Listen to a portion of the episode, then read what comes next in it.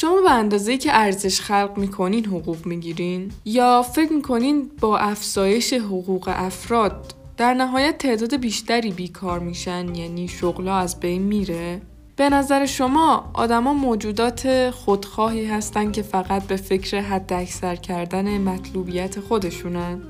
اینا بعضی از سوالهای اساسیه که هر نظام اقتصادی با توجه به آموزه ها و فروزش جواب متفاوتی به اونها میده. همونطور که می‌بینید جواب هر کدوم از این سوالها جهت ثروت رو توی جامعه مشخص می‌کنه.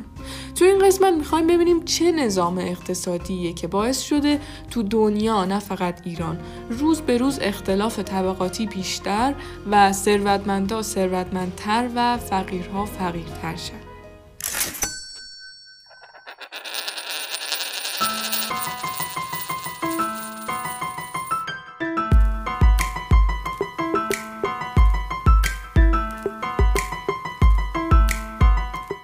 سلام من مریم سعیدی هستم و شما دارید به اپیزود 11 هم از فصل دوم پادکست اکوتاک گوش می‌دید. اکوتاک کاری از تیم آموزین مرکز آموزش کارگزاری فارابیه و هر هفته از طریق پلتفرم های پادکست منتشر میشه. توی فصل دوم قراره درباره مفاهیم مهم اقتصادی صحبت کنیم. مفاهیمی که کمک می‌کنه دنیا و اتفاقاتش رو شفافتر از قبل ببینیم. تو این اپیزود می‌خوایم درباره نظام سرمایهداری حرف بزنیم. ولی نه اون نظام سرمایهداری که مختص به یک کشور یا یه دولت خاصه. می‌خوایم درباره تئوری اقتصادی که کل اقتصاد دنیا رو متاثر کرده و باورهای مشترک اقتصادی که حرکت بازیگرهای اقتصاد رو مشخص می‌کنه صحبت کنیم. برای این کار بیاین داستان رو از زبان کسی که اتفاقا این نظام به نفعش بوده و به قول خودش باعث روز به روز ثروتمندتر شدنش شده بشنویم. آقای نیک هانار به عنوان فرد کارآفرین و ثروتمندی که کسب و کارهای مختلفی رو راه انداخته و میلیون ها دلار درآمد داره و به قول خودش جزو یک درصد بالای اقتصاد آمریکاست نظام کپیتالیستی رو علت ثروتمند شدنش می‌دونه. ولی به نظرش توی اصول اقتصاد نئولیبرال که با نظام سرمایهداری نقاط مشترکی داره خیلی مشکلات بنیادی وجود داره. نئولیبرالیسم خیلی کوتاه بخوایم بگیم مکتب اقتصادیه که معتقد دخالت دولت تو اقتصاد باید به حداقل برسه و دولت تا جایی که می‌تونه باید همه کارها رو بده دست بخش خصوصی. علاوه بر اون دولت باید خودش تراز بودجهش رو با کم کردن مخارجش حفظ کنه و مالیات ها رو به حداقل برسونه. تجارت هم باید با کمترین مقررات و محدودیت ها باشه.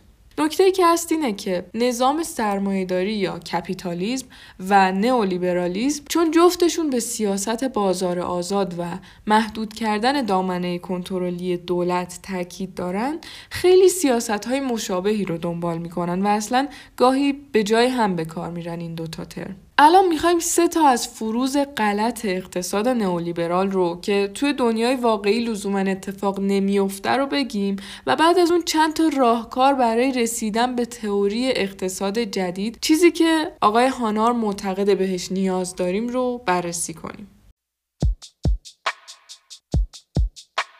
این کارآفرین معتقده که سه تا نقد اساسی به فروز اقتصاد نئولیبرال وارده که باعث میشه این مکتب لزوما به نفع همه مردم جامعه نباشه و اختلاف طبقاتی هی شدیدتر بشه. ما به همون اندازه‌ای که ارزش تولید می‌کنیم حقوق می‌گیریم. به نظر شما این جمله تا چه حدی درسته؟ شما خودتون واقعا به اندازه‌ای که ارزش ایجاد می‌کنین حقوق می‌گیرین یا بیشتر از ارزشی که ایجاد می‌کنین حقوق می‌گیرین یا حتی کمتر؟ خب آقای هانار میگه چیزی که تو دنیای امروز حقوق شما رو تعیین می‌کنه قدرت مذاکره شماه نه لزوما ارزشی که ایجاد می‌کنی و علت اینکه ممکنه سهم درآمد تو جی دی پی کشورها کم بشه قدرتمند شدن مدیرها و استخدام کننده ها نه اینکه افراد بازدهی کمتری دارن. بازار یه سیستم تعادل بهینه است که اگه یه عامل توش افزایش پیدا کنه در مقابل اون یه عاملی باید کاهش پیدا کنه. پس اگه توی اقتصادی درآمدها افزایش پیدا کنه شغلها از بین میره و نرخ بیکاری افزایش پیدا می‌کنه هانار میگه توی دنیای واقعی این اتفاق نمیافته و برای حرفش یه مثال می‌زنه. میگه که وقتی توی سیاتل شهری که زندگی می‌کنه حداقل دستمزد کارگرها رو بالا بردن و به 15 دلار رسوندن همه نئولیبرالا خیلی ترسیده بودن و اختار می‌دادن که الان نرخ بیکاری به شدت افزایش پیدا می‌کنه با این کار ولی این اتفاق نیفتاد و به جای اون صنعت رستوران تو این شهر شکوفا شد. چرا؟ چون که کارکنان همون رستوران ها که حقوقشون افزایش پیدا کرده بود هم الان می‌تونستن در نهایت بیشتر به رستوران برن. فرض سوم نئولیبرال ها که اینجا می‌خوایم بررسیش کنیم اینه که این مکتب میگه ما همه انسان های اقتصادی هستیم. انسان اقتصادی یعنی انسان خودخواهی که فقط به فکر حد اکثر کردن مطلوبیت خودشه و هیچ نوع روحیه دگرخواهی و فداکاری و همکاری نداره. سوالی که پیش میاد اینه که خب بر اساس این فرض پس رفتارهایی مثل اینکه یه نفر حتی جون خودشو برای یه هدفی میده یا حتی مثالهای کوچیکتر وقتی یه نفر از سهم خودش به کسی میبخشه که اون نفر رو خوشحال کنه اینا چطور در مورد انسان توجیه میشه؟ یا حتی برعکس وقتی یه نفر حاضر خودش سهم کمتری بگیره که یه نفر دیگه که خیلی آدم خوبی نیست هم سهم کمتری بگیره این رفتارها که بهشون رفتارهای رسیپروکال یا مقابله به مثل میگن چطور توجیه میشن؟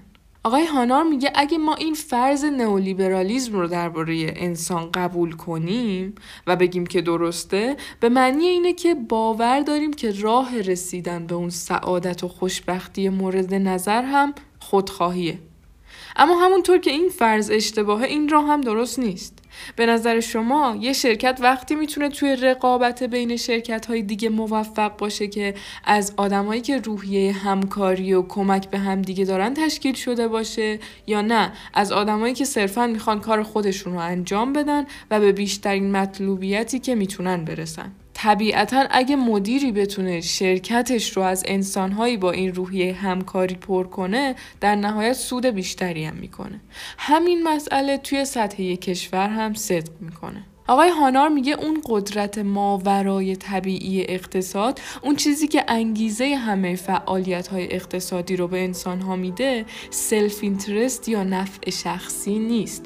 روحیه مقابله به مثلیه که توی همه انسان ها ذاتیه. خب الان که این سه تا فرض غلط اقتصاد نئولیبرال رو گفتیم با این همه فرض غلط راه حلمون چیه؟ حرکت به سمت اقتصاد جدید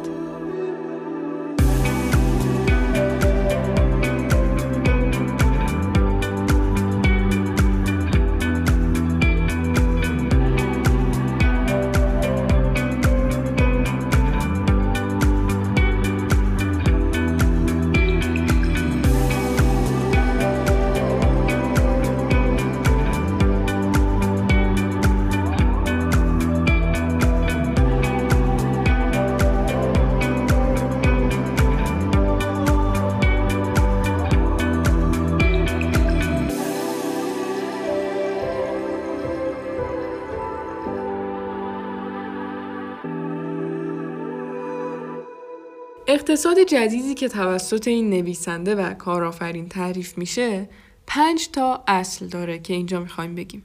اقتصادهای موفق مثل یه باغ میمونن نه جنگل. یعنی همونطور که از یه باغ نگهداری میشه و بهش توجه میشه از بازارها هم همونطوری باید نگهداری بشه.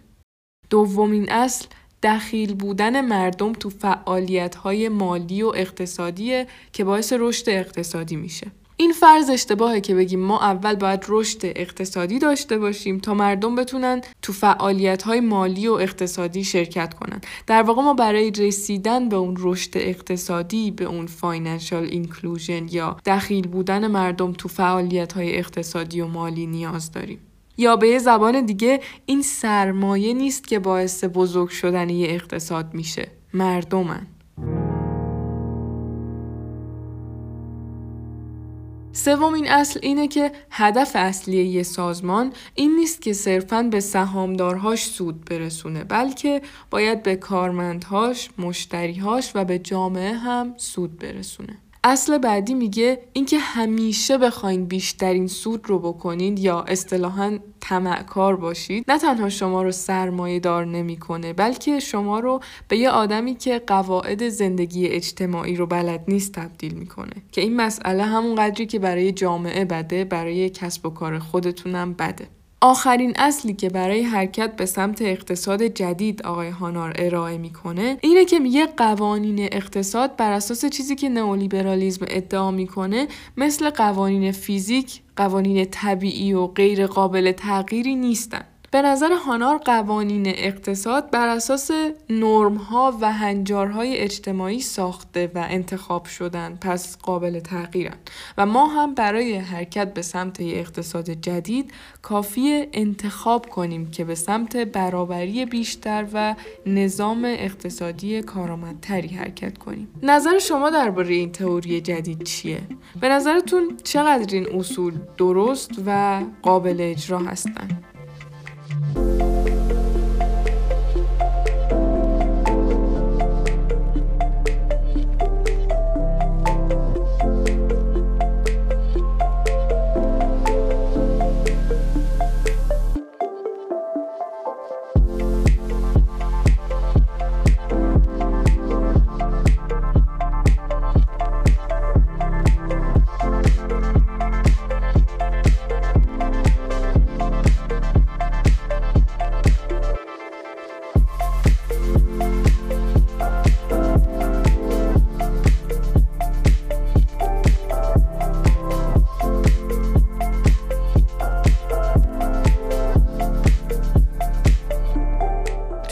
قسمت درباره نئولیبرالیسم و اصول اون و انتقاداتی که از دید یک کارآفرین، بیزنسمن و ونچر کپیتالیست به اون وارد بود صحبت کردیم. قسمت اول سه تا از فرضهای اصلی نئولیبرالیسم که برقراری تعادل بازار، برابری میزان ارزشی که ما به وجود میاریم با حقوقمون و خودخواه بودن انسانها بود رو مطرح کردیم و برای هر کدوم مثالها و دلایلی آوردیم که نشون می‌داد این فروز کاملا درست نیستن. مثلا اینکه بالا بردن درآمد لزوما به معنی از بین رفتن شغل ها بر اساس تعادل موجود تو بازار نیست چرا که تو خیلی از موارد افزایش حقوق افراد با افزایش تقاضا برای کالاها و خدمات دیگه و در نهایت شکوفایی صنایع دیگه مثل صنعت رستوران تو مثالی که نویسنده زده بود میشه. تو مورد دوم گفتیم حقوق افراد لزوما برابر ارزشی که ایجاد می‌کنن نیست بلکه می‌تونه به خاطر قدرت مذاکره اونها موقع استخدام باشه. تو فرض آخر هم گفتیم با توجه به رفتارهای recipro reciprocal یا مقابله به مثلی که توی وجود انسان ها هست فرض صرفا خودخواه بودن انسان ها رد میشه که در نتیجه اون همکاری و تمایل به اخلاقیات انسانی قدرت برتر اقتصادی ما میشه که می‌تونه ما رو به سمت اقتصاد جدیدی که بهش نیاز داریم سوق بده. امیدوارم که از شنیدن این قسمت لذت برده باشید. نظراتتون رو حتما برای ما توی قسمت کامنت ها بنویسید یا از طریق ایمیل کوتاک برامون بفرستین. تا هفته بعد مواظب خودتون و کسایی که دوستشون دارین باشین.